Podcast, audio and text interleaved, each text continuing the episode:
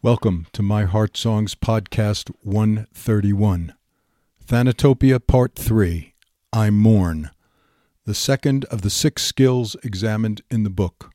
The flow of grief, special circumstances including sudden death, suicide, loss of a child, death of a pet, and the role of self forgiveness as part of the grieving process. Why me?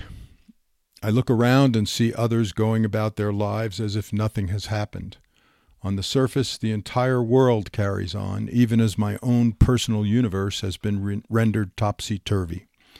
A cancer diagnosis, the loss of someone dear to me, an injury that in a flash leaves me with limited mobility for the rest of my days. Why me? I want to storm and rage or drown in sorrow or both, bouncing between the two like a tropical storm. Fears take over my consciousness, and even breathing seems impossible at times. I want to just be left alone, yet I crave the comforting touch of a friend. Why me? Why now? Why can't something be done? Why do humans have to endure such suffering? The why seems always out of my grasp, part of the great mystery, some inscrutable cosmic fly swatter twist of fate that just seems wrong. I can only focus on how I take the news and how I allow it to inspire and inform my own path. Until I move from the why to the how, I will stay stuck and mired in the morass of refusing to accept that my world has completely changed. How will I adapt and cope? How will I move through this loss? How will I find joy again? How helps me move forward? Why keeps me trapped in the past? In any difficult situation, I can allow the how to move me beyond the why. The ability to light a candle to dispel our own darkness is a bit of essential magic we elders should have up our sleeve. Without a rich internal life, I cannot begin to consciously navigate the perilous shoals and reefs of aging and dying. To shift the belief that I am constantly victimized by fate mart I look within to discover where to take some responsibility. Learning to bear life's ills and still be a centered, happy person requires that besides learning the art of surrender, I keep in touch with the inner worlds of grief. Before I can overcome any form of pain, I must be willing to drop down into its depths, learn to live close to my tears and my fears, or all is lost. I can too easily become fixated on neurotic misery, the endless repetition of a story, the refusal to unchain myself because I avoid the hurt. Intellectually, I know the foundation of healthy aging requires staying connected to creative passions, the planet, my friends, and family. But some days, when grieving, I just want to hide under the covers, be left alone, stare at the ceiling, feel the weight of silence. When wrapped in such a down mood with low energy, sometimes it's best to surrender to the gravitas and just observe the roller coaster ride of thoughts, feelings, and bodily sensations. No need to do or fix anything, just be with the excursion and let it be. An Irish proverb states Death leaves a heartache no one can heal. Love leaves a memory no one can steal. Because we have loved, grief walks by our side because we are open to the world, its suffering affects us. Grief is the natural outcome when love is combined with loss. It's a universal experience that unfolds in uniquely personal ways, a form of healing I somehow make my own, though it often feels like drowning in muddy water, nothing to grasp, no separation between me and the weight, no way to pull myself out. Orbitas is the Latin word for bereavement, implying connectedness and a sacred circular transformative process.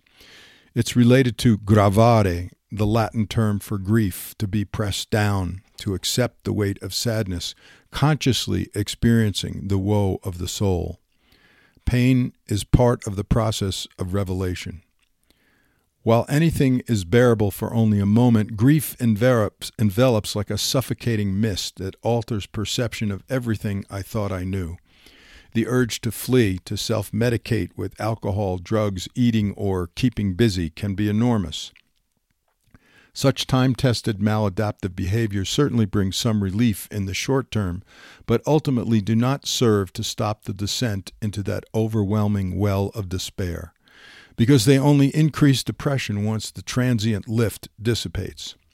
Just as there are no skills with pills, there is no clearing without tearing, no way around experiencing the depths of sadness if I am to move through grief. It has its own rhythms that are ever changing its spasms shift between physical, mental, emotional, and spiritual intensity. Sometimes the body bears the brunt of the pain. Other moments, it's overwhelming emotion or intrusive thoughts. With support and an embracing of this dark night, hope returns, and there is renewed energy to reestablish routines, reorganize one's life, and reinvent new dreams. The time of integration will arrive when I cease looking more to the past than the future. To grieve well is to honor each and every phase of its flow. The protective numbness that insulates us from drowning in feelings initially serves us well. As we move through grief's stages of denial, anger, bargaining, depression, and acceptance, we don't really get over things. Well, maybe we get over a cold or a teenage crush, but we never get over any significant loss. We simply somehow find a way to fit it into the weave and fabric of our life. The maximum that the maxim that the only way out is through is a deeper truth. I must provide space for everything grief brings, all its unpleasant baggage of anger, fear, and sorrow. And it's not just the big losses in my life that can weigh me down. All the small disappointments of living, the minor players on the stage of melancholy, have their disheartening effects. Lily Tomlin once quipped, It's my belief we developed language because of our deep inner need to complain. What about the cathartic effect of complaining about aches and pains? Blaming, criticizing, and complaining all have in common that some change is wanted. This unskillful triad encourages us to take the easy path and shift, sometimes very subtly, the onus of responsibility onto another or onto circumstances beyond our control. Awareness creates choice. I can grumble or be grateful, bemoan or be proactive, bitch or fix the glitch. This anonymous quote captures the feeling. Grief is like a ball of string. You start at one end and wind, then the ball slips through your fingers and rolls across the floor. Some of your work is undone, but not all. You pick it up and start over again, but you never have to begin again at the end of the string. I certainly have learned over the years to distinguish bourgeois hardship and inconvenience from true misery and universal agony. Something unavailable that I wanted to buy, a broken favorite object, a flight delayed, a flat tire, versus a child dying in my arms from famine or a loved one seriously injured in a tornado. If I can fix it with a checkbook, mine or someone else's, then it probably does not really qualify as a painful problem. Such annoyances might make me miserable and generate sadness, but hopefully I've become proficient in taking the larger view. The don't sweat the small stuff perspective is equally important whenever I am in the darkness of desperate loss. Initially, grief always disorients and overwhelms. I find myself irritable, triggered more easily by minor frustrations, annoyed by friends or family members. In the midst of such unraveling, conscious aging requests that I let go of all of those minor irritations that do not really matter as they present themselves. Good practice for the challenges to come. When grief arises, it can transform any scene into a disappearing act. Whatever beauty, joy, or laughter was there can vanish dreamlike through instant, intense remorse. As I sift the abundant wheat of positive memories from the chaff of what does not serve me to recall, the complex mosaic of a given memory shifts like a kaleidoscope or jigsaw puzzle. The memories recycle, recreate, and reform impressions and sensations. The fickle fiction of memory is especially so around traumatic experiences, where the human mind may exaggerate or distort a memory or even lead me to forget easily and willingly. Hence the dreamy fogginess of grief, wherein both body and mind are hard at work, and cognitive and long and short term memory functions adversely affected. How often I remember the looking and seeking, but not the finding and fulfilling. Beyond polishing up tarnished memories, there are moments when a bouquet of fond memories can uplift me rather than deepen my sadness. Grief allows pain to leave the body. If I name the pain in the moment very specifically, I can temporarily reduce its power, soften its edges. Not try to escape or avoid it, but pass through it allowing it to burn and seemingly destroy me. The learning that is happening far outweighs the discomfort as it awakens inner resources. Grieving is successful when the reality of loss is accepted, the pain of grief is experienced, and I slowly adjust to the new reality.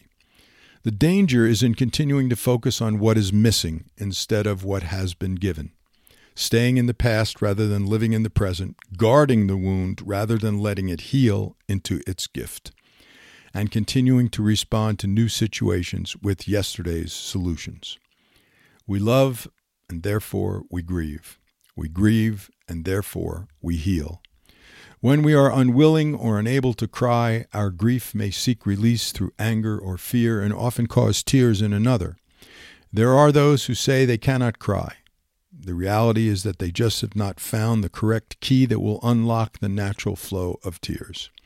Begin in private if need be, with a painful memory, a sad story, a heart wrenching movie, or a list of all one has lost. Kept sealed off by crazy conditioning that intones that real men don't cry, or trapped by fears they will somehow drown in their own tears, sometimes it takes a life changing event before the dam finally bursts. I find it essential to regularly abandon myself to the delicious release of a good cry. This podcast represents only about a quarter of the chapter material. If you're interested in offering feedback, I'm happy to send you the rest of this chapter as it currently stands. Thanks as always for listening, and remember, friends and family can easily sign up at myheartsongs.org.